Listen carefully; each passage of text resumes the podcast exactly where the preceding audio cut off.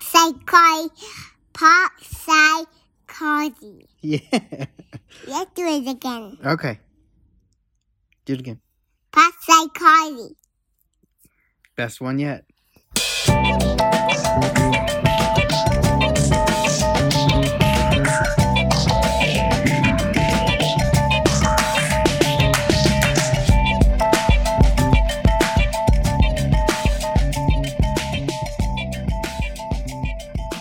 Scott, how's it going? Good. Um, how's your uh quarantine going? Are you reopening your economy? Uh, my personal economy, Yeah.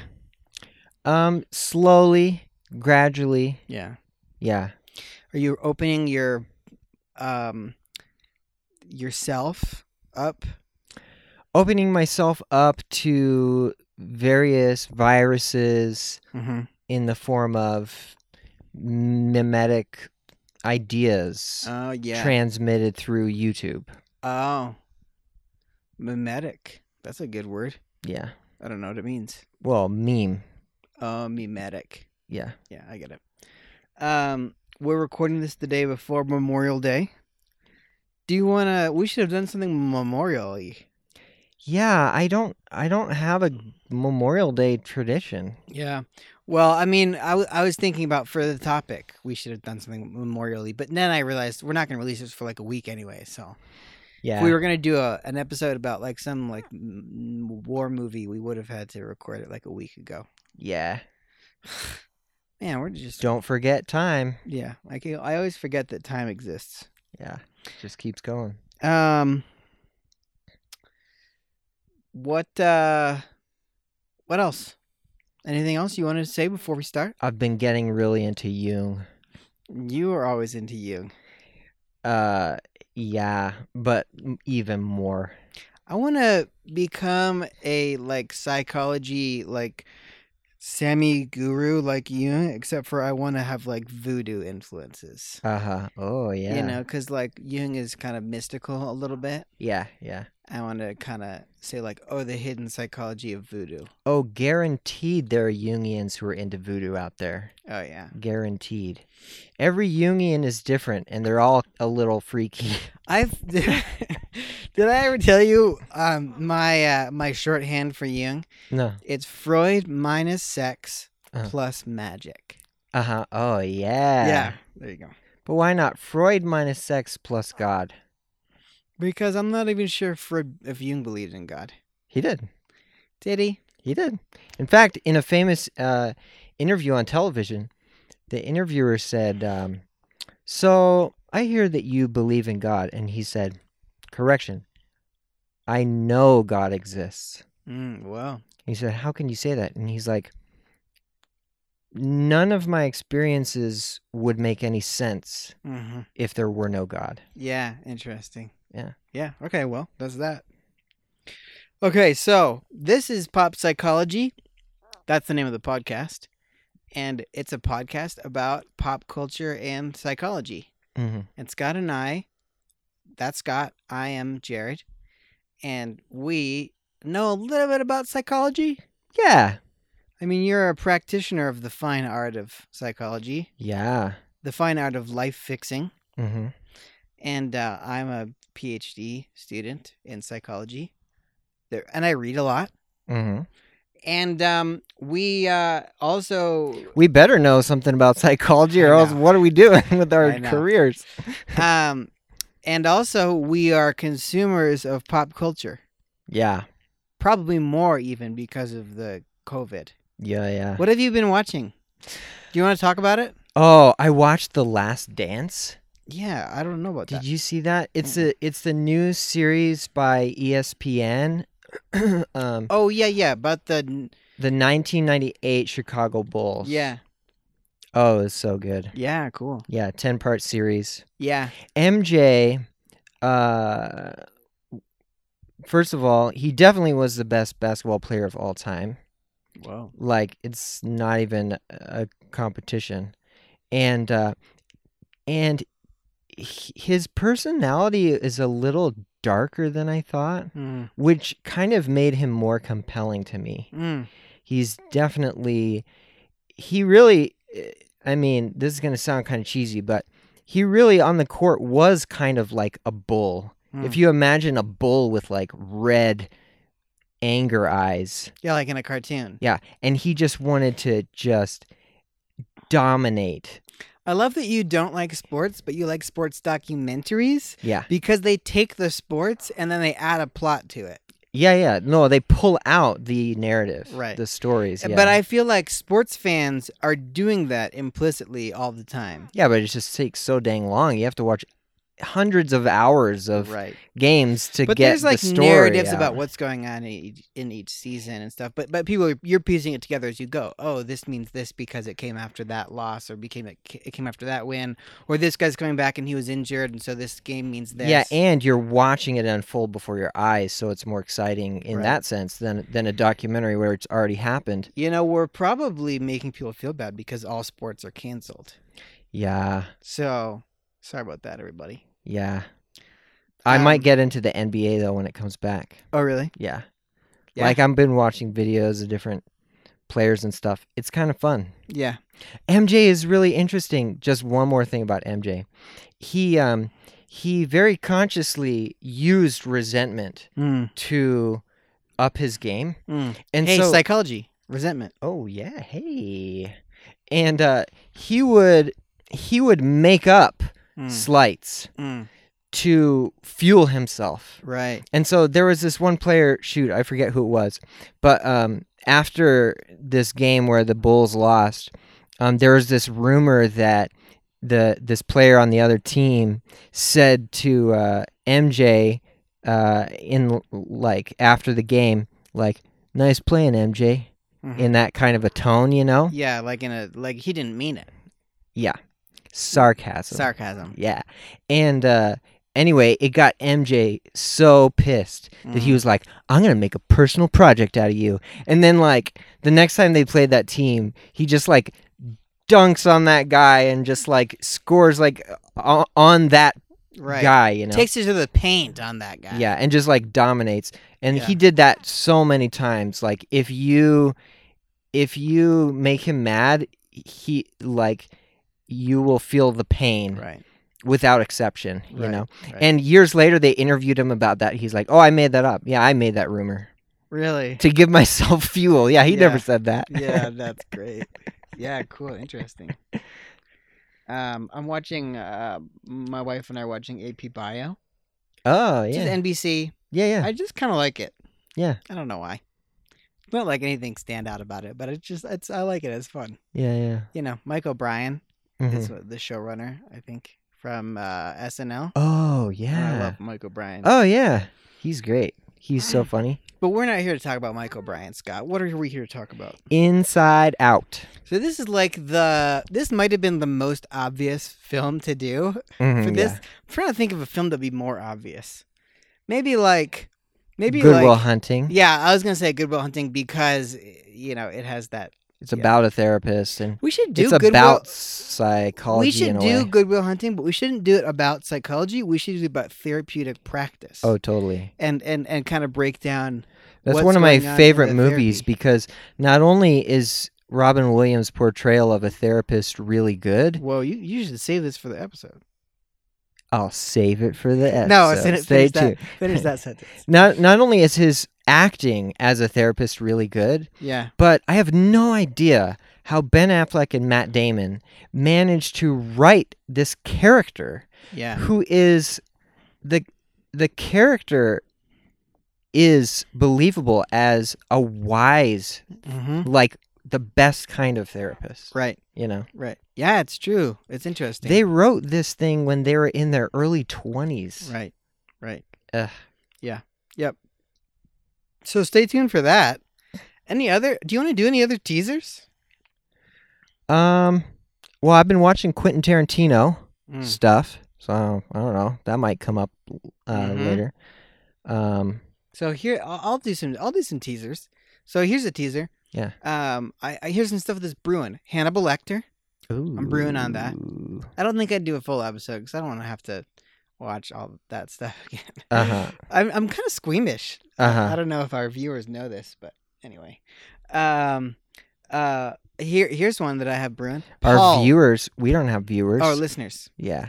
our Paul of Tarsus, Oh, what's that?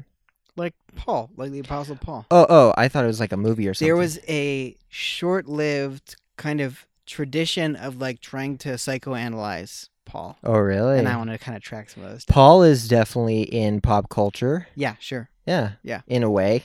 Well, I Kind mean, of. cul- just culture. Yeah, just Yeah. culture. Yeah. Um. Uh. Yeah, that's it.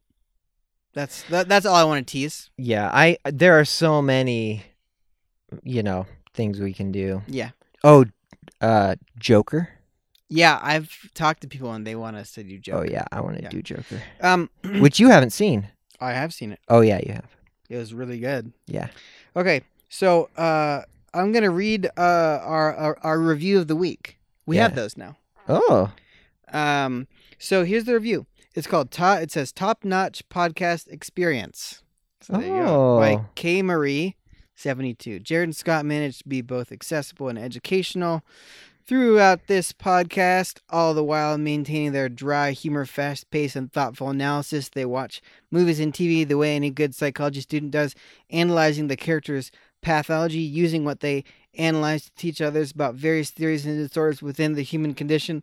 I'm always left feeling like I just had a wholesome and enriching conversation with some college friends. Keep up the good work, guys. oh, that's so nice. That is nice. Thanks, K. Marie. Do you know this 72. person IRL?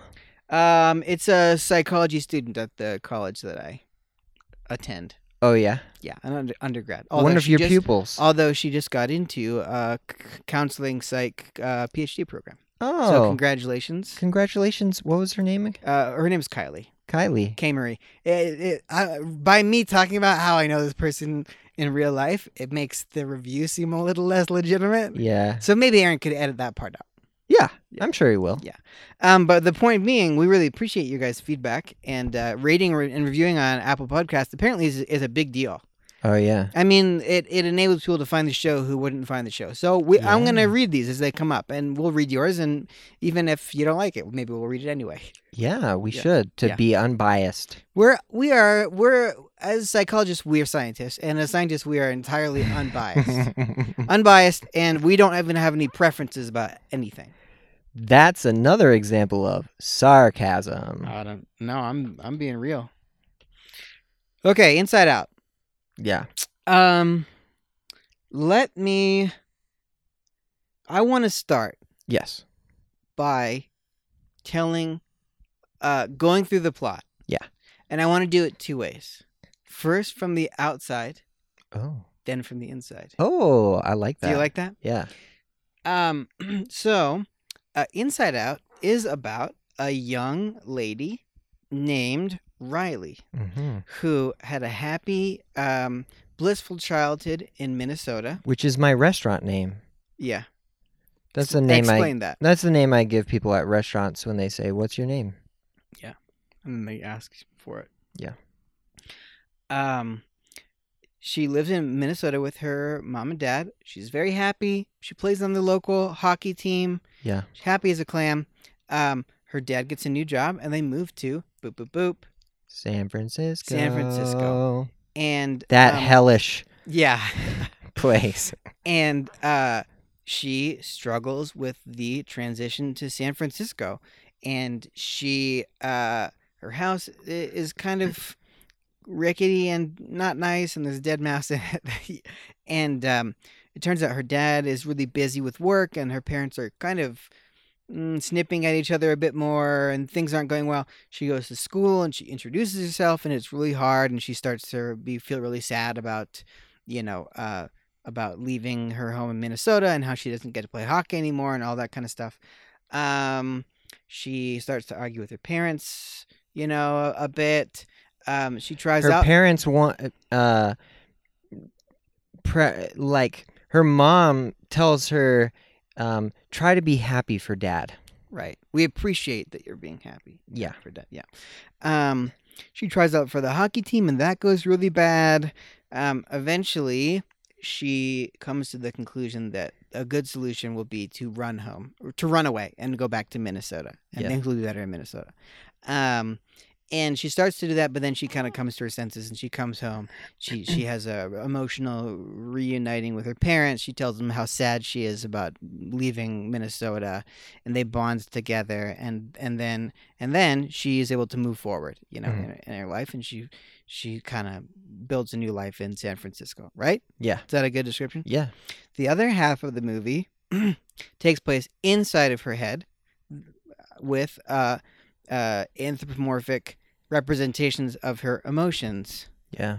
Um, and there's this memory system where memories are these globes, and she has a set of core memories that kind of um, power her, like the centers of her personality. Um, and I'm trying to remember Hockey Island, Mhm. Friendship Island, Mhm. um, Honesty Island, Mhm. Goofball Island, Family Island. Mhm. I think that's all of them. Yeah. Yeah. Nice. Um, and she has kind of a core essential memory that's associated with each one, you know. Mm-hmm. And those are kind of the the pillars of her self identity, like how she thinks of herself, Yeah. maybe, like what she what she knows herself to be, Yeah. Yeah. Yeah. what she senses herself to be. Yeah. Um, and um, uh, of the emotions that are in her head, there is joy, sadness, uh, fear, uh, anger, Mhm. disgust. Mm-hmm. Um, Joy is kind of the ringleader. It seems like she kind of directs the show a little bit more than the other ones. Yeah.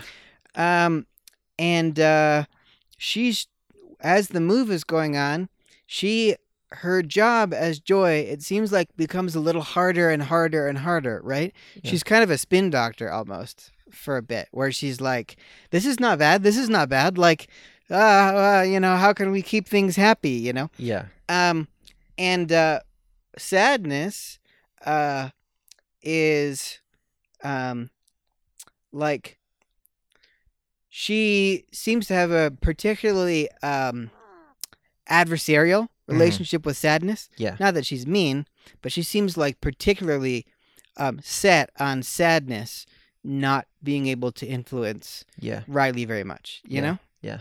Um uh, but as the as the move is already going taking place and they're at the new place and Riley's starting to struggle a little bit, sadness starts to kind of inexplicably even to sadness. I'm not sure if Hmm. you noticed this last time you watched it, Mhm. but like sadness starts to like kind like starts to want to like handle the core memories and Yeah. want to drive the ship a Sadness bit more. gets restless and starts Yeah, uh, that's a good way of messing putting it. things up. Right, right. Yeah. But she even will say stuff like, I don't know what I was doing. Like almost like she goes into a trance and starts doing something, which Yeah. is interesting. That's what happened with like the core memories and stuff. Yeah. So there's a little bit of a kerfuffle between her and Joy, Mm-hmm. and um, the core memories get kind of taken out of where they're supposed to be, and, and joy and sadness get sucked into long term memory. Mm-hmm. Um, and they need to find their way back to the thing in order for uh, because Riley is kind of nah doesn't can't function normally until she has joy and sadness again, right? Yeah. Um, and um, I'm trying to think of what is relevant in their journey back. You know, um, basically, what's relevant is that joy starts to realize that sadness is um, important. Yeah. Right, Yeah. Ha- has value to offer. right, right. Be- and it and it ends up sadness. is- What sadness has to offer ends up being the thing that helps them get back. Right. Right. Um, um, They get back- They, they get- wouldn't. they get back i mean sadness remembers the way through the the long-term memory the maze of long-term memory Yeah. but you know they actually wind up actually getting back to the thing through like this Back to the headquarters. back to headquarters through you know like uh like hijinks you know Yeah. like it's kind of a bizarre cartoony um strapping a rocket to your back type of contraption Yeah. involving a bag that holds things and you know Yeah. yeah. Do you remember that part? Yes. There's the fake there's like the imaginary boyfriends and they Yeah. It's like kind of But I mean, it, that doesn't matter. How they got back doesn't matter. The How point is they that got back doesn't matter. It's it's just an adventure. It basically becomes an adventure tale of them trying to get back, and they learn a lesson on the way. Right, right. So when they get back, um, Joy and Joy lets Sadness take the wheel and Mhm. drive for a bit, which allows um, Riley, which allows this encounter with her parents at the end, where Riley is able to say, "I'm so sad. I miss Minnesota," you know, blah blah blah, and they produce a new core memory.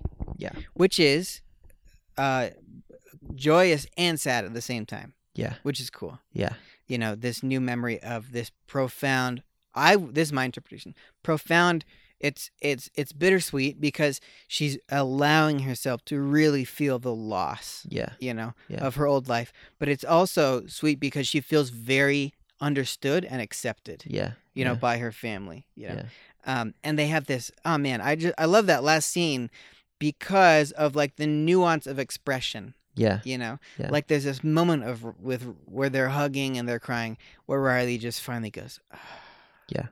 and she kind of breathes out and, and she has a little kind of sad little sad smile thing going on it's Mhm, so good Yeah, mhm. so good yeah. so there's the um there there's the there's the plot Can I add uh, one little thing? oh yeah Um, when they get outcast to long-term memory, Mm, and then it's it's uh, like an adventure of how to get back. yeah it seems like they they mess some things up along the way that Mm. are also reflected in in Riley's mm. yes yeah you yeah know struggles. so they don't externally. mess some things up but the fact that the core memories aren't in headquarters Yeah. they seem to suggest that that makes them it like Riley kind of doesn't know who she is anymore maybe Yeah. Yeah. um and then it's like all that stuff for Riley comes into question Yeah. you know she's not she's not she doesn't know who she is anymore Yeah. hockey island she doesn't know herself that she's a hockey player anymore Yeah. you know, or what it means to be a hockey player out here. You Yeah. know, she doesn't know her family situation is different all of a sudden because Yeah. dad's working all the time. He doesn't have the time for her that he used to, and she's and and and he's stressed, and they and, and his parents are her parents are are snipping at each other. Yeah. Snipping, Yeah. Yeah. pecking, Sn- Pecking? I think snipping's better than pecking. uh, ch- biting. Her parents are um spitting at each other. Yeah, um, they're getting they're having little tiffs. They're getting their They're, s- hackles. they're sniping. They're hackling? Yeah, they're grackling. Yeah. like the bird. Mhm. like the famous species of bird. Um, you know, and so what happens is, um, yeah, like as they're traversing through long term memory, like the islands of her personality start to collapse Yeah. Yeah. because she has a blow up, you know, fight with her dad. And, and she steals something from the wallet from her parents' wallets to run away. And that's Honesty Island. That's Honesty yeah. Island. She has a uh, she gets in a fight with her friend over Skype. yeah. you know, back Yeah. in Minnesota because she feels jealous because her friend has a new friend. Um, what's the other one? Um, yeah, stuff like that. Yeah, yeah. And uh and it all of this is because the core memories are out of headquarters. Right, Yeah. right. So let me um let me say one thing. Here's the thing that I want to say. 'Kay. I'm not saying it. Oh. um, I think that it's easy to overinterpret this movie. Yes. You know. And so you don't want to do that. Yeah. um, because it's just a bad idea. Yeah. Because it's not everything means everything. Yeah. Anything. And you it's know? not you want to interpret the movie at the level that the writers intended it to be interpreted. right. which is- exactly. A little deep but not very deep. right. Yeah. But I think there are aspects of what's going on in the broad structure of the movie that even if it kind of a lot of the actual like descriptions of what's going on within the movie are kind of technical and weird like for example like oh the long the memories uh, the core memories have been removed from their memory slots and so now the islands are starting to collapse blah blah blah like you can A lot over- of the mechanics Right. The mechanics is kind of artificial, but I think there's something psychologically realistic Yeah. about like the big picture of Yes. like what they're depicting. you Yeah, know? totally. Um. So, Um, And I for have- that reason, can I say one thing here? say it. Um, I think this movie is truly breathtakingly brilliant Mm. because what a what a task, you know. I mean, it's so ambitious.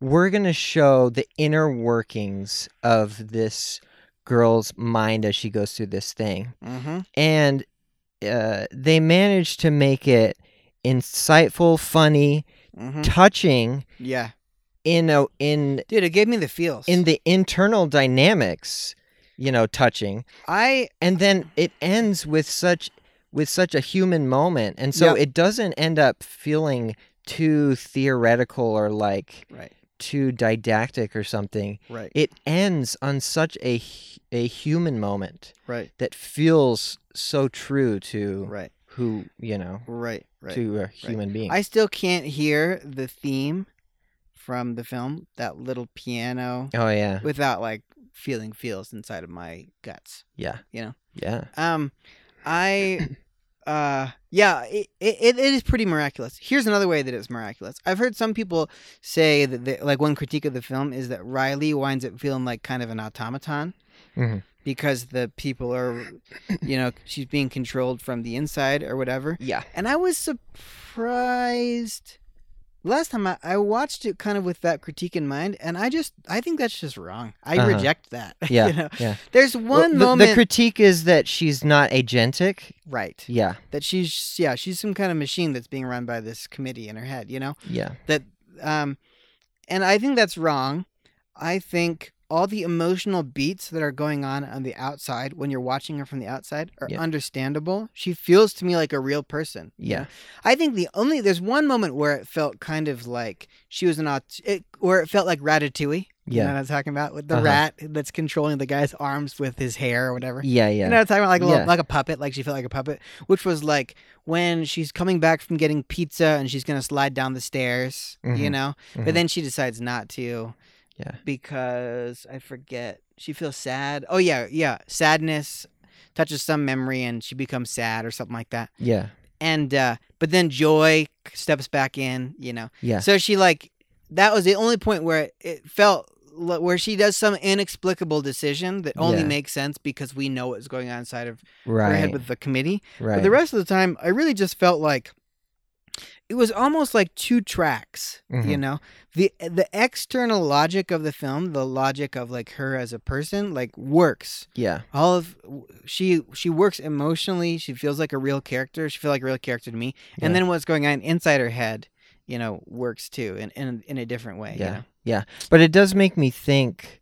And this is again, this is where you can e- quickly, very quickly go if you try to think too deeply. It makes me think in inside her head, where is Riley? Right. That's, In that's other what you words, can't think about. We have the ability to uh, reflect on our emotions Mm-hmm. and not just um, we're not just run by emotions. You know what I'm saying? So let's. I want to table that con co- that that comment. Yes. and come back to it because there's um uh, maybe we could talk about a couple things like that at, at the end. Mhm. Um, first, I have um,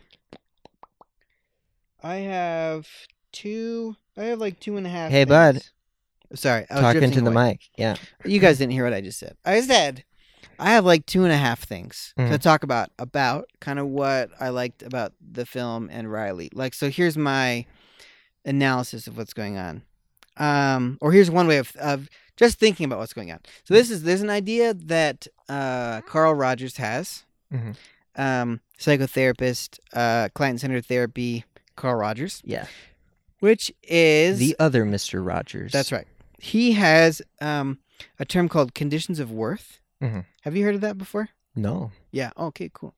So, conditions of worth is his idea. So, Rogers has the idea that what, um, th- that um, the attitude that enables people to grow up into healthy and thriving um, human beings Mhm. is unconditional positive regard. Yeah. from their caregivers or loved ones. yeah. That when people feel safe and accepted, like they can be who they are, Yeah. then they naturally just kind of set themselves right, you Yeah. know, or they grow up in a healthy way, Mhm. you know, um, or if they're unhealthy, if they can be in a relationship like that, then they they they become healthy, right? So that's his approach to Mhm. therapy is just for you to be in a relationship with a therapist that gives you unconditional positive regard and listens and cares, you know. Yeah. Um, but he Rogers would would describe sometimes when we are when a person is growing up or even after they've grown up, they might come into a situation where they feel conditional positive regard, Yeah. meaning Yeah. they feel like the positive regard, the acceptance and love they get from other people is conditional. It is based on setting certain based on meeting certain conditions, right? Yeah. Um, and um, he would say that it's possible for people to internalize those external judgments Mm-hmm. and then start to um, reject a uh, a a portion of their experience Yeah. because they've internalized that judgment, Yeah. right? You know, like Totally. like you know, just to use like a classic Freudian you know type of example would be like sexual repression Yeah. would be that you as a kid you learn from your parents you know by the time they have the sex talk with you when you're a teenager you know they've already shamed you you know when you were younger about asking or wanting to know about that and then basically their sex talk like teaches you that like it is bad to be sexual at all Yeah. and if you're experiencing anything like that then you are bad you know Yeah. so someone like that would still have sexual experiences and and um you know reactions to things but would try not to you know Yeah. they would try and that's just repression basically you know Yeah. um so um so rogers describes the same thing but he calls it conditions of worth so it, it so it winds up being these are the conditions under which i am of worth Yeah. you know Yeah. so we already kind of talked about this but riley has always considered herself to be a happy-go-lucky type gal you know Mhm.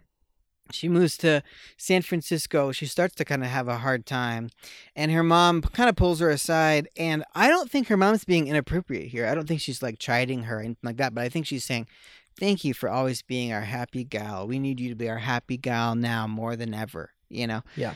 And in this new environment where she feels a little precarious, like her parents are fighting with each other a bit more. Her dad doesn't pay attention to her as much. He's always having to get on the phone and talk to clients and all that kind of stuff Mhm. you know there's almost more of a need for her to be happy Yeah.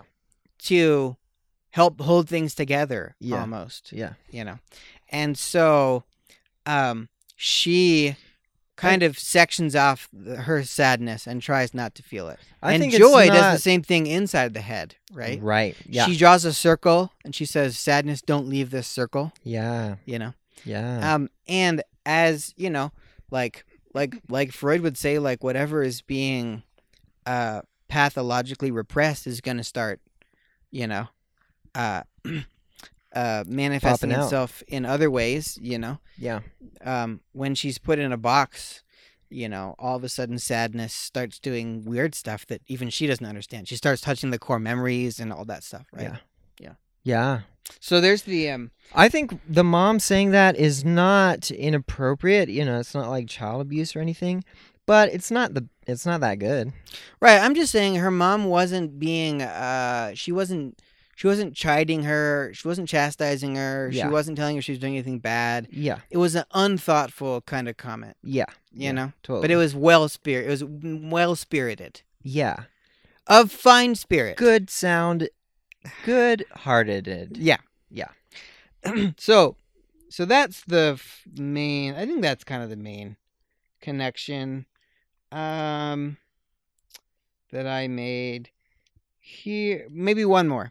Yeah. This is um so obviously they can't this is my like critique hmm m- like one of my critiques. It's Yeah. not that much of a critique, but um, I think in that k- type of uh, like when you're trying not to feel something, Yeah. you know, I think anxiety plays a big role in that.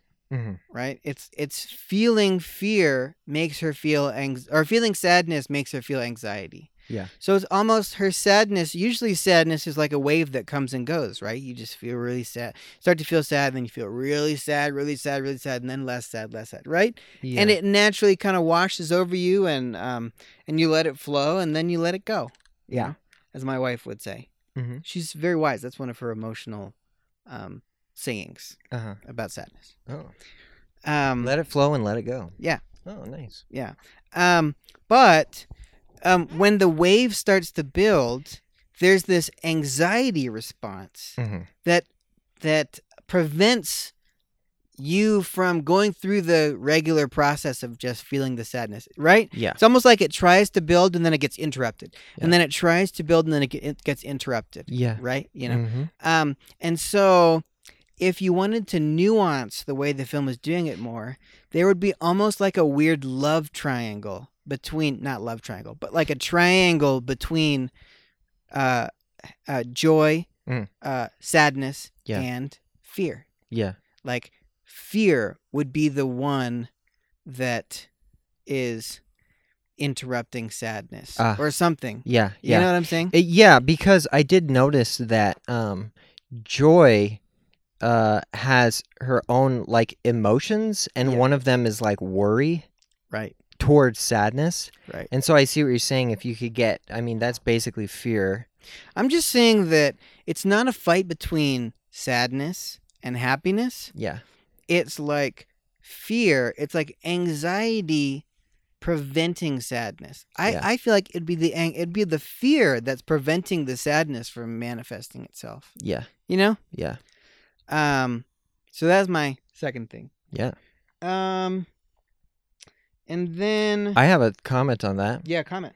Um, so that's that's a lot of what mindfulness is trying to do is to um, not take away uncomfortable emotions like sadness, but to not make them worse Right. by blocking them or fighting them. And I like to let it flow and let it go because that's a very mindfulness kind of uh, saying. Because mindfulness would say you let the sadness come and you let it hang out and as long as it wants, and then but also you don't hold on to it, right? Then you let it go, Neither rejecting nor shoot. There's nor embracing or Yeah. whatever. Yeah, a, there's a there's a uh, there's a phrase in Siddhartha. I read Siddhartha a while back by Oh, uh, Herman Hess, I think. Yeah.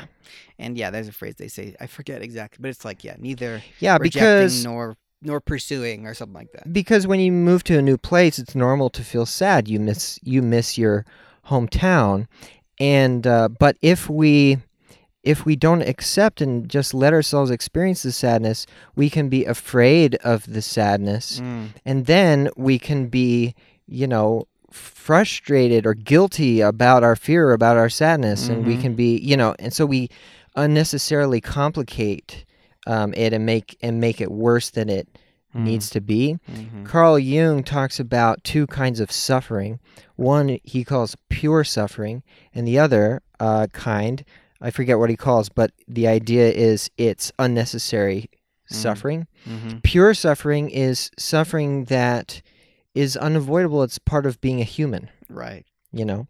But that the unnecessary suffering is when you're struggling with pure suffering. You don't accept it. You Mm. don't let yourself experience it. I've heard people use the word pain to refer to like like the inevitable. Pain is inevitable, but suffering is optional, like that type of thing. Yeah. Like s- be, meaning like the suffering is like rejecting the pain or like make struggling against it and making it worse or Yeah. something like that.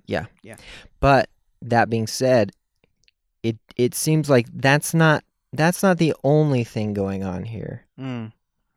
There, I think I think Inside Out it does go a little bit deeper than that Right. in being cast out of headquarters. I think there is something Mm. that it's trying to do there. Mm. Yeah. Um, I would say, yeah, I, I haven't thought about the cast out of headquarters thing too much. Yeah. But I guess I it's would best say, not to think about it too much. But I, but yeah, exactly. Like I said, you don't. That's maybe something you could overinterpret. Yeah. But I would say that it, it's a it is not a bad description of like depression. Yeah. Which is not just regular sadness. Yeah. Right? It's almost it's something it's something phenomenologically separate and distinct from regular sadness. Well, about and I regular think things. I think this was not intentional, but um, joy and sadness being being uh, kicked out into long term memory Hmm. uh, does seem to correlate with the this Jungian concept of uh, sometimes depression is a retreating of energy from the con- from consciousness to the unconscious Hmm. to um to th- then reformulate to bring about a, a rebirth Mhm. that then comes back into consciousness Right, right. you know Yeah, i that's think good. that was i think that was accidental right. but but Yeah. it could be kind of seen that way Yeah. if you But- squint But I would also say that um, uh, it's it's a good um, f- m- like metaphor for like the phenomenology of depression oh yeah because people talk about w- when people describe depression, it's almost you can't you can't feel happiness, but also you can't really feel sadness that well either. yeah You know, it's like a numbness or an emptiness. Like anxiety still seems to be around. People get agitated. There's a lot. There can be kind of anger and and disgust. You know, but like it seems like happiness and sadness, those two seem to get really muted. You know, oh yeah and I guess people, you know, email us and let us know if you feel like that's a good description. You know, of it. I I I relate to that. I feel like there's been a couple of points in my life where I probably was like almost like technically diagnosably depressed. You know. Yeah. I mean, you know. When I've been depressed, one of my pastimes has been describing depression Right. in dramatic, you know, Right. ways. And some of those ways is, you know, it doesn't feel like sadness. It feels like death. It Mm. feels like heaviness. Mm-hmm. It feels like um it feels like the the personality has disappeared. yeah. Oh, shoot. It Yeah. feels like Dude, uh, you're- which totally lines up with the uh, islands of her personality crumbling Yeah. you know um you know and that would be like l- lack of lack of motivation or the things that you that once you know interested you and and made you happy no longer Mm-hmm. do Mm-hmm.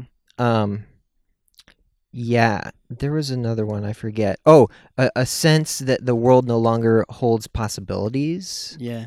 you know Yeah. and so they say the opposite of happy is sad, but the opposite of depression is vitality and life. Mm, yeah. Ooh, that's good. I like that. Yeah. Who says that?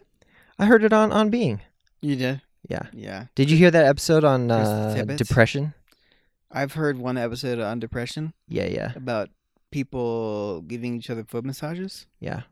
Well, and th- that very this very much lines up with Riley's experience. And that's another example of it being genius because on her externally um what we see is depression and it feels real Mm-hmm. and it correlates with these things that are happening inside that also have their own internal logic that feels like it like it works, Yeah. you know? And so Yeah. I like that.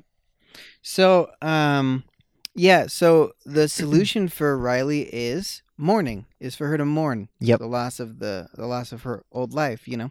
Yep. Um, I have in the past felt something like like had some big blow to my like plans or like self understanding or whatever. Yeah. Um, and felt really depressed about it.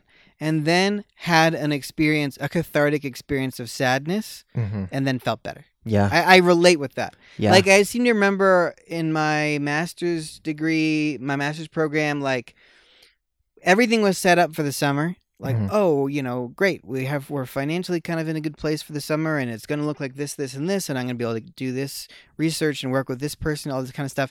And then we like took the car in to like because it was acting up and they're like, four grand Mhm. and I was, and it felt I felt instantly depressed. Yeah. Like the second I heard it, it was like Yeah. I couldn't get off the couch like the rest of the day. You Yeah. know what I'm saying? Yeah. Um, and uh, and um, you know, eventually, I like you know had a good cry. You know? Yeah. Yeah. and then uh and then kind of picked myself up and kept going you know Yeah. but the way that i analyzed that was what happened with that $4000 like car thing was i was being i was deprived of uh of the future that i was projecting myself towards you know yeah. that I was I understood myself in terms of like what was going to happen in the future, and all of a sudden that whole world of the future that I was living for collapsed in on itself. Yeah. and I needed to rebuild. Yeah. you know I need to figure out like what else I'm what I'm living for now, or what what is my future. I need to to pick a different future. You Yeah. know, Yeah. like a different future because the old one was gone. It's gone. Yeah. you know, and, and that's kind of the way that I think about Riley. Like if you're trying to hold on to the past and not mourn and let yourself be sad about how it's gone Yeah.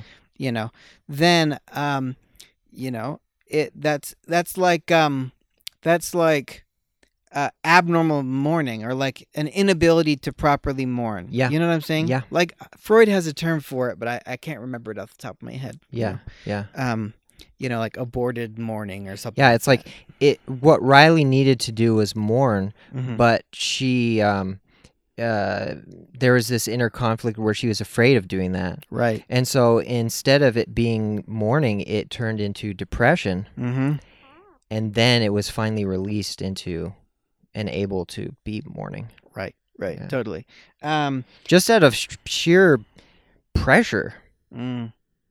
well she kind of brought herself to the edge Yeah, and it was almost being out there on the edge. She's on the bus about to get on the freeway. yeah, You know, that kind of wakes her up to her situation. That's Yeah. what's going on, on the outside. What's Yeah. going on on the inside is that uh, joy and sadness finally get back to headquarters. you yeah. know? It, it, it's like the uh, perhaps the sadness that she's not letting herself feel is building up so much that the dam breaks. Mm, You know, the dam breaks. which is uh, which is not how it's portrayed Right. internally, Right. but it it's anyway. It kind of seems like that.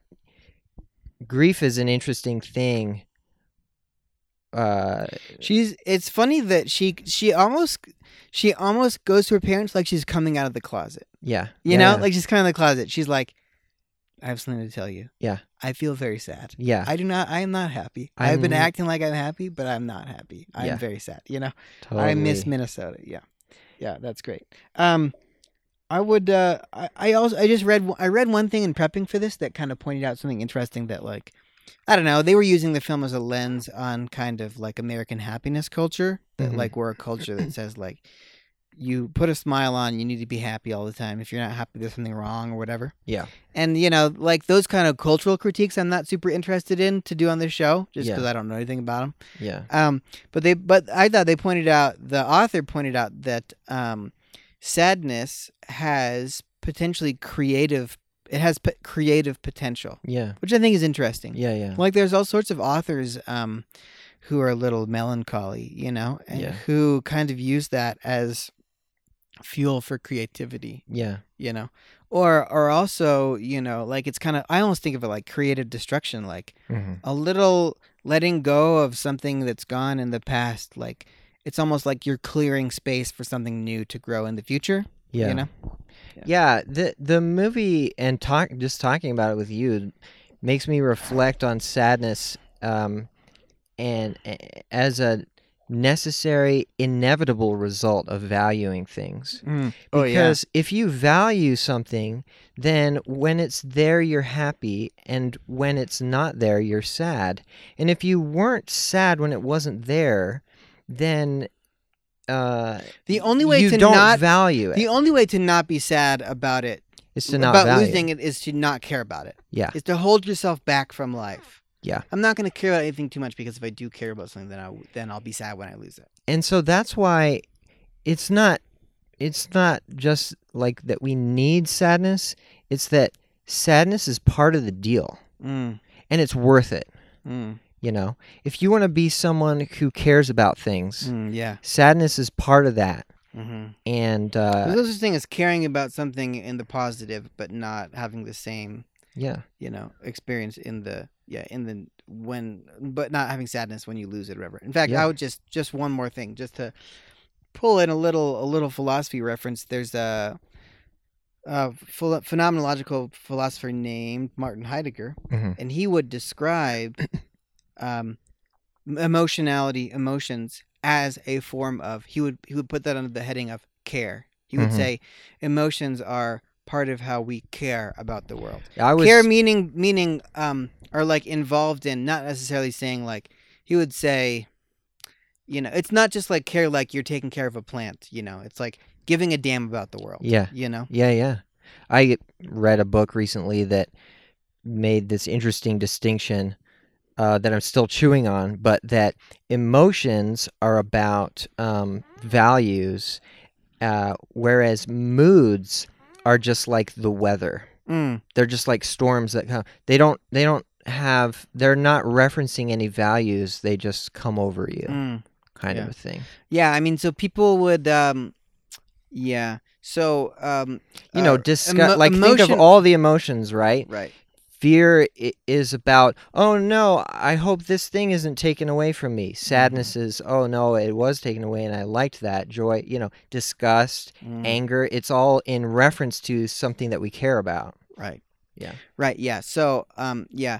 So this was an episode that I feel like I, I went down a bunch of rabbit holes in trying to prepare for, yeah and I actually spent a little bit of time like reading about the philosophy of emotion, Mhm. you know, and that is a debate that comes up in emotions about whether emotions inevitably have an object or not, like Yeah. a, or m- you could say a subject. Like the su- the the emotion is always about something, yeah and that's one of the way that people distinguish f- regular emotions or a- or affects, you Yeah. know, from moods.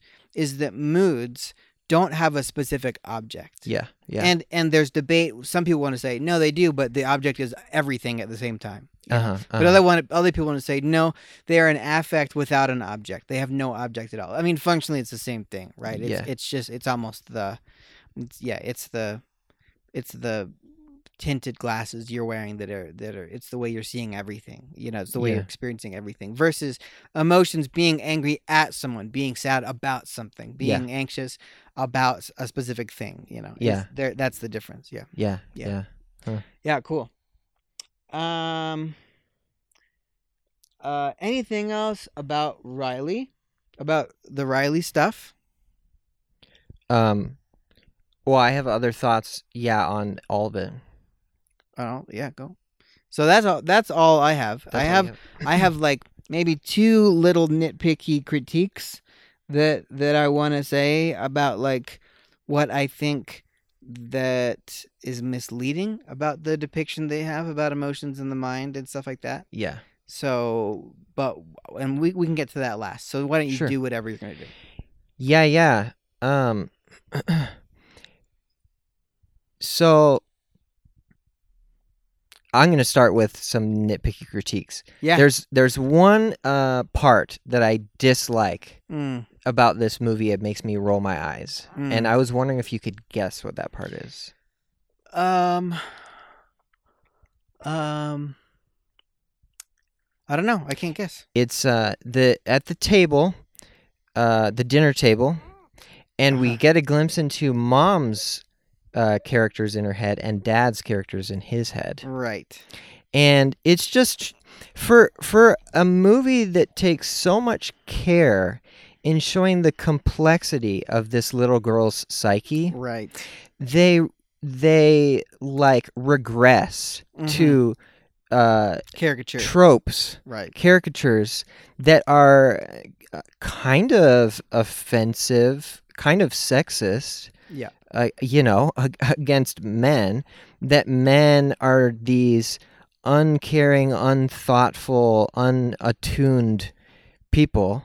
Zoned. Uh, Uh, Clueless. tuned out. Uh, playing sports reruns in their head. Yeah. You know, while other people are talking. And like, uh, that view women as inscrutable.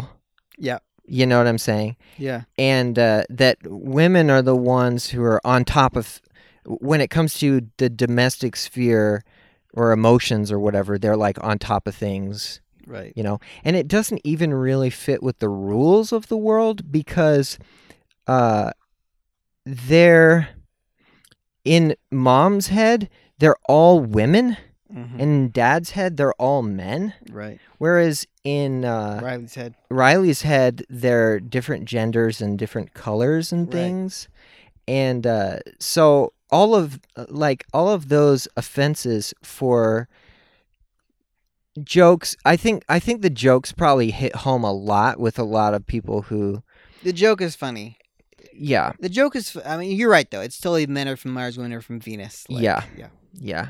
But I can imagine actually a lot of people laughing because there probably is truth there is truth to it. Sure. Um, that's my the one part that I didn't uh quite like. Um, but yeah, o- overall, um, I think uh th- they probably did the best job that I can uh, that I that I can imagine this this kind of m- a movie doing Right. but there's obvious hazards there. Um, you know, if you were to make an adventure in inside the human body, like Osmosis Jones, for example, Yeah. you know, uh, you accept that. Uh, you know, not everything that you show in there is gonna be like scientifically accurate, Yeah. and uh, es- uh, when it comes to depth psychology, Mm. uh, the the metaphor of organs is actually pretty good Mm. because they view they view the psyche as having different uh, parts hmm that have different functions very similar to how the body has organs that has different functions Right. and so they show these these parts along the way Mm-hmm. um, but really they're not trying to teach about those parts Right. just like in Osmosis Jones, they're not trying to teach about the liver or whatever part they're in. yeah. Um, they're just trying to say, I love that we're talking about Osmosis Jones. yeah. That's so good. I haven't. I don't even really remember that much from it. Um, But, um, but they just kind of make nods to these, uh, these things I'm that just we. gonna pause for a second and just say, you might be hearing a sound in the background. Oh yeah, That's the sound of a sewing machine in the other room. And I would open the door and shout to my wife to stop sewing. How dare you? But uh, she heard me say that. But she's I'm assuming she's sewing masks.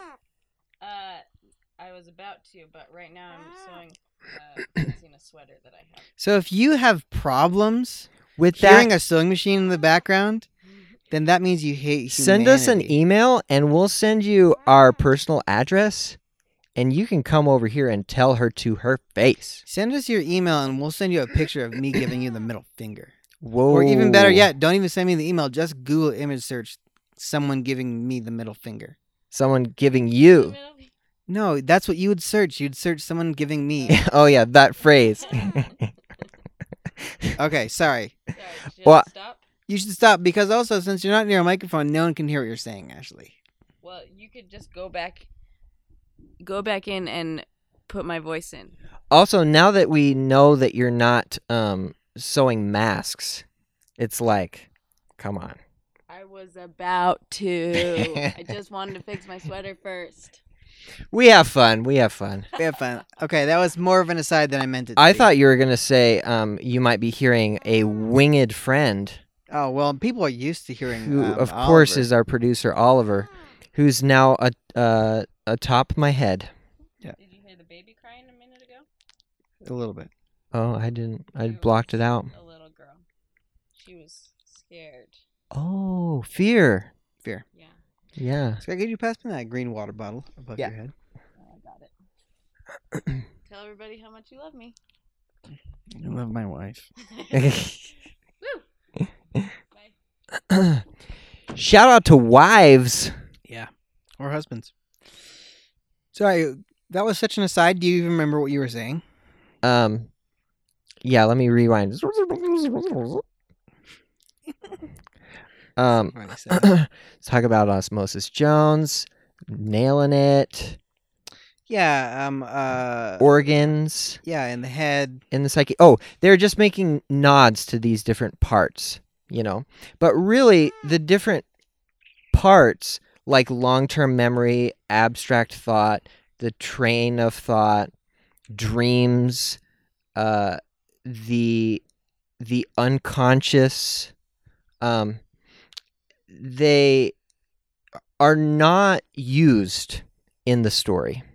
Right. They're not a part of what Riley is going through. Right. You know, um, eh, yeah. So It doesn't they mean they it pl- doesn't mean anything. they that- play no that role. joy and sadness are wandering through long-term memory. That's not a Correct. metaphor for something, yes. right? Right. Um, and so it, it's a little bit here nor there whether you know it's accurate or not and probably every school of psychology would have a different a different way of dividing that up and a different take on it Mm-hmm. um, and so, you know, you don't want to critique too much, right? But I will say, um, the part, uh, the parts that I found especially lacking, um, in credibility. We could call this part of the podcast beef sesh Yeah. because this is the we're this is this is the part where we have beefs. Yes. But I would say there's some, they're little beefs, yeah, like a miniature horse-sized little beef. I would say. If you want to, if you want to learn about things like dreams or the unconscious or long-term memory or whatever, definitely don't like this film is not going to teach you about it right right. in fact um they they don't even really know what to do with dreams Mm. um the version of dreams that that's in this film i think pretty much no Psychologists psychologist nonsense would the agree with- nonsense, Yeah, the nonsense version of dreams. well right? not even nonsense it's even more um dumb than that right, right. Yeah, I mean, I It's- mean, it's just the entertainment No, no, no. Uh, Their take on dreams is let's riff on common dreams that people have, right right? yeah Because you looked at the the dream posters, Yeah. you know, like or like, you know, I go to school and then I'm not wearing pants. Mhm. You know, I'm falling from a tall height. I'm being chased by something. I think they make references to all that stuff. well Those classic kind of dreams. Eh. They you know? portray it as um like a f- studio, a film studio, yeah, and they a- and they actually do say uh, there are a couple lines that imply that when when you're asleep, it's boring, and so you need something entertaining to keep the mind occupied. Mm, yeah, And no psychologist or you know sleep researcher would say that that's that's Totally. way too um dumb right. um so yeah that that's one and we That's a can, mini beef. that's a mini beef and like you know we could talk about what what i think dream you know what the depth psychology perspective is but maybe that's another uh another episode Yeah, that might be another episode. um, the other beef is the unconscious, which doesn't make sense. The portrayal of the unconscious is where It's a prison por- where they lock up killer clowns. they portray it as um, where Riley's deepest fears are. But the the strange thing is, it's not that's not unconscious. right, She knows right, what her fears are. right. if any i mean you could s- call it pre-conscious you know because it's not um it's maybe something that's uh she couldn't articulate Right, but she could recognize right, definitely right. so so no one misunderstands what the unconscious is is um the parts of our psyche that many psychologists believe exists that we have no knowledge of at all zero knowledge of Right. you know and so if we were to take a peek into our unconscious we would find things that seem completely alien to our whole self concept, Hmm. you know? Well, okay. So let me just say, the uh, um the idea of unconscious processes is pretty non-controversial in psychology. Yeah. It's just the question is what's down there. Freud's idea is that it's sex and aggression Right. you know the two drives theory um jung has ideas other people have ideas the psychoanalysts have all those ideas modern you know uh, neuroscience researchers or cognitive psych folks want to talk about kind of just non-conscious processing Yeah. like the version of reality that we're experiencing phenomenologically is a synthesis that has come about through a lot of under the surface processes that are going on Yeah. that we that that they that we have tests that seem to suggest that those are going on Yeah. but we don't experience that we're not experiencing all the ways that our brain is is processing and organizing the data and filtering this and filtering that and highlighting this um, before it comes into our conscious mind you right. know? Yeah. um yeah anyway kind of the idea is um, th- th- things that we are aware of about ourselves. Um, a- a lot of times they come from a place that we're not aware of. Mm. They just appear mm, in our conscious mind and it's like well where did that come from it Right. came from a it came from potentialities mhm. that were not in our awareness Mm. i mean one one really good example of that would be the double mint gum Mhm. it's not double mint gum, but what you know that gum jingle Mm-hmm. that keeps coming to our mind. yeah It's un it's it's not it's unconscious, it's subconscious Right. until it comes into her mind. Then it came f- out of nowhere. right It's not in her consciousness, but it exists in her mind as the a potential to be recalled. You know, sure sure yeah um even that though that's a descriptive. That's a descriptive definition of the unconscious. It's descriptive, and the unconscious is everything about our mind that is not presently conscious. you could Right? s- yeah you could so, say for example, but- I'm going to think of my fifth birthday right now. Oh, I'm remembering it. Before I remembered it, it was unconscious. Now it's conscious. I would call that pre-conscious. I- Things that are accessible to the mind, I would not I would not put in the category of unconscious. Well, I mean, th- this is we're just quibbling over the definition, right? This Right. that's I'm saying a descriptive, descriptively unconscious is anything that's not conscious right now. right, right, Right. Yeah. Anything that's not in the stream of consciousness that we're experiencing. right. But I guess I'm saying um that Inaccessible. there's th- theories that yeah, there's a part of us that's inaccessible to our conscious mind, Right, right, right. you know, uh except through dreams. So you're, ju- but so your your mini beef is just that they don't, uh, they're uh, they they don't do their un their stuff. Their unconscious thing is kind of just doesn't make any sense. It does make kind of their sense. dream their dream thing is the same. It's just like they punted on that one. They're like, Yeah. we're not going to try and figure it out. We're just going to do Yeah. it. Right, yeah. Yeah, exactly. And then um I think the the whole the general um a kind of approach to s- to the psyche, a person's psyche is um I don't know a good word for this, maybe you do, Jared, but it's like the psyche is this um this thing that's sitting there waiting to be programmed by inputs. Hmm. At least, um, there, uh, everything that is discovered in the psyche is populated by inputs from ex- from Riley's experiences. Anyway, this is this is another quibble because from a depth psychology perspective, they would say that um, you discover things from your life experiences. Also, you discover things from the inside. So there's a self discovery. Right.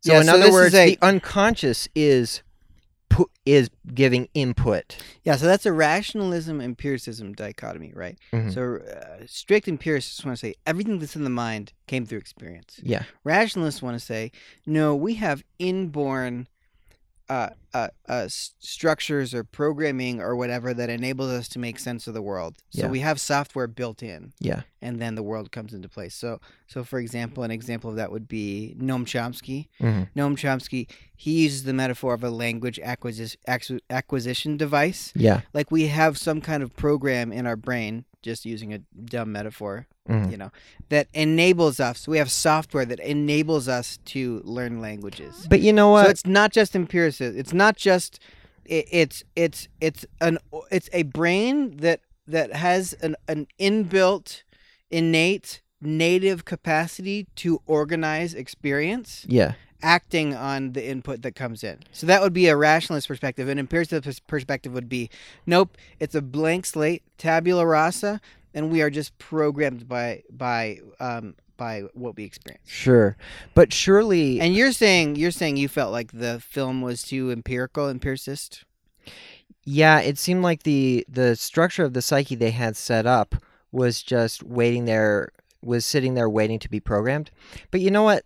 Like that's p- probably unfair because if for example there was a part 2 and we see Riley going through puberty, surely there would be inputs from her hormones and, and things that would not you know, not be from external but would be internal right you know inputs and and instincts waking up and there would be some way of portraying Well, they do have some way. At the end of the film, they get a new console, and one of the buttons says, I think it says boys. oh yeah yeah Yeah. yeah, that's right okay so that saves that save fixes that for me Um, Yeah. but then the last thing is like like we were saying I, I was saying before it's like where is riley right, where is her what we would call her ego right, you know the the person making decisions right, right, Yeah. right. Yeah, yeah. So yeah, so I have I had three mini beefs. Yeah.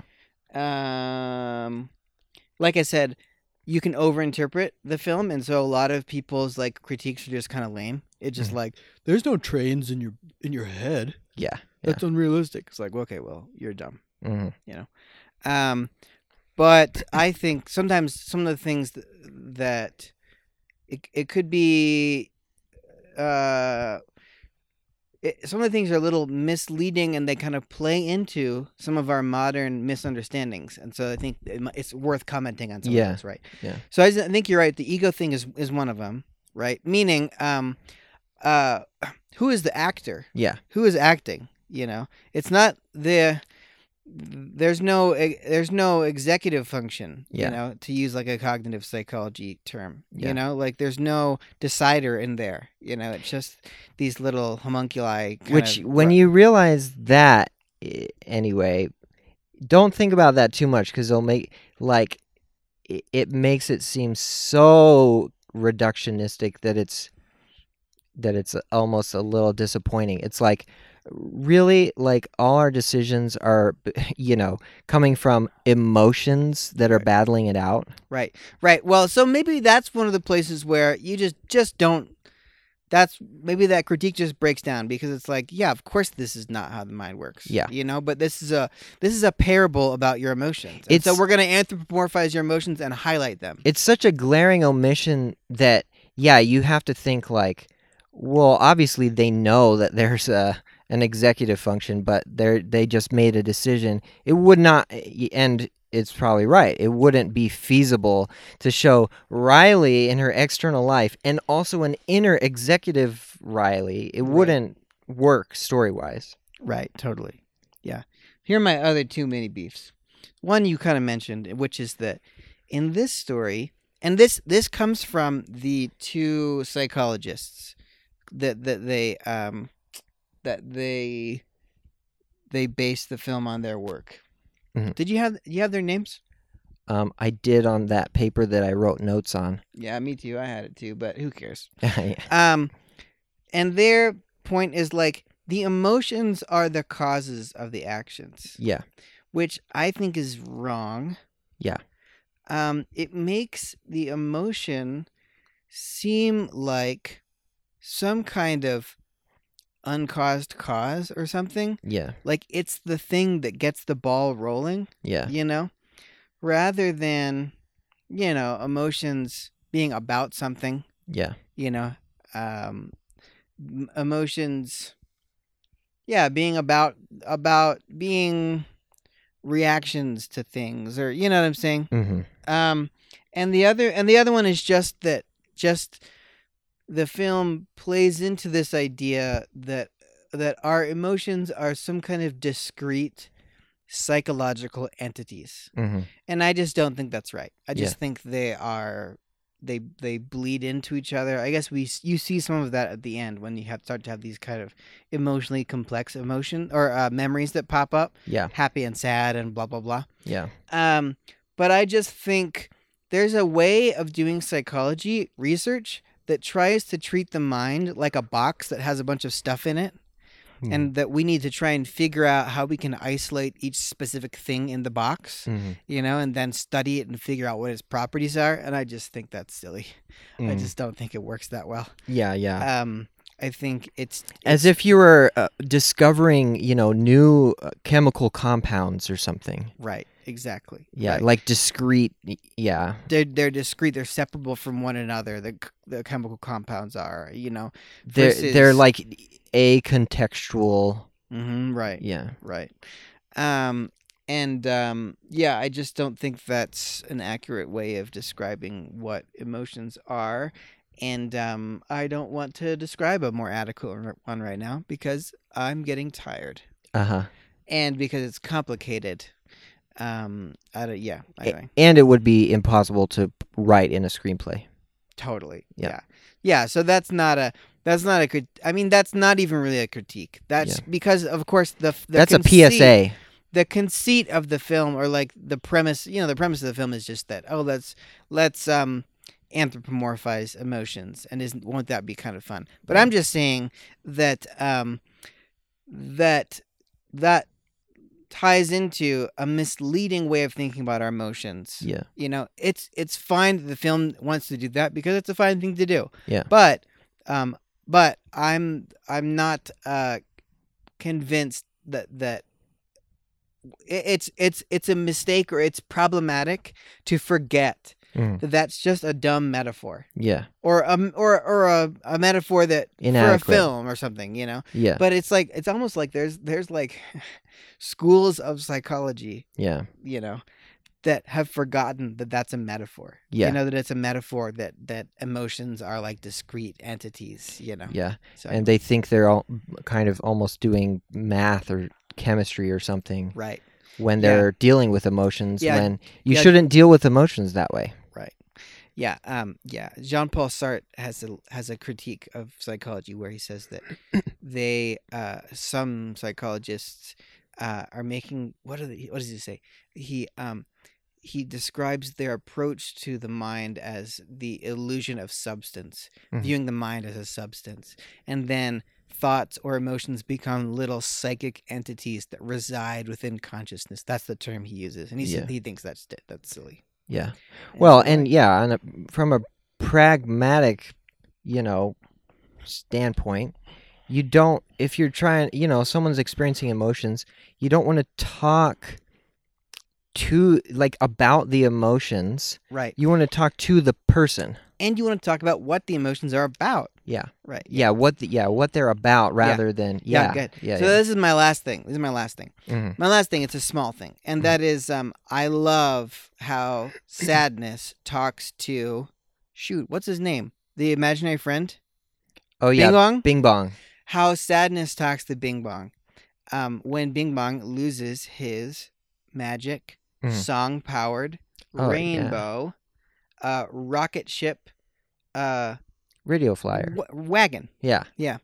Um, and uh, sadness tries to distract Bing Bong. Or Mhm. no, sorry, not sadness. Joy, Joy. tries to distract Bing Bong to get him to get over his sadness, but he's just immovable. You know? Yeah. And then sadness goes over, and she and and, and talks to him about it, and like explores the how sad it is. You know. Mhm. Uh, I was we were Oh, gonna go that's on the a trip clincher. to the we were gonna go on a trip to the moon and that and like yeah that must be really sad you know so good I feel like that little scene is like one of it's just an example of how to handle people's emotions you Oh know? yeah, totally. um I remember when I was getting married I, for some reason I thought I was really mature Yeah. you know and like oh I'm kind of like a, an enlightened like mature adult you know Uh-huh. and uh, therefore I'm, I'm gonna not make the mistakes that all my friends have made when they were getting married Yeah. and then like within the first year like ashley and i basically had like every everybody loves raymond Every like, cliche. stereotypical fight that you could have you know Yeah. and i was ex- i did the exact thing that Yeah. people talk about about men trying to fix women's emotions Yeah. you know um which is just funny looking back at it, you know. Uh-huh. But what I wound up like what works for me, Yeah. you know, in in helping, you know, and trying to be a supportive, you know, friend or husband is when someone comes with like an emotion like that is to try and do like mimic what sadness does with Bing Bong. yeah, And just to like, you know, that is so damn sad yeah, it's so sad you Yeah. know and and really mm, dive into it with them you know instead of trying to talk about talk to them about how it's not sad or then look on the bright side it's like so weird because you'd think that you'd want to make them feel happy yeah. but actually you want to be sad with them or, or like you yeah, know. validate. Yeah, Yeah, their totally. emotions. Yeah. Yeah. so anyway that's my last thing anything else No. okay guys let us know what you think about that did we get it right did we get it wrong how does it feel when you're depressed did we cover that well Mm. Um, do we miss anything? Let us know, and we'll we will say tell the world what you said we missed if we think it's good. Yeah. Let us know what you want us to cover. Here's how you reach out to us. We are on email. We are on email. Yeah. We got on it. Hot, hot new platform. Yeah.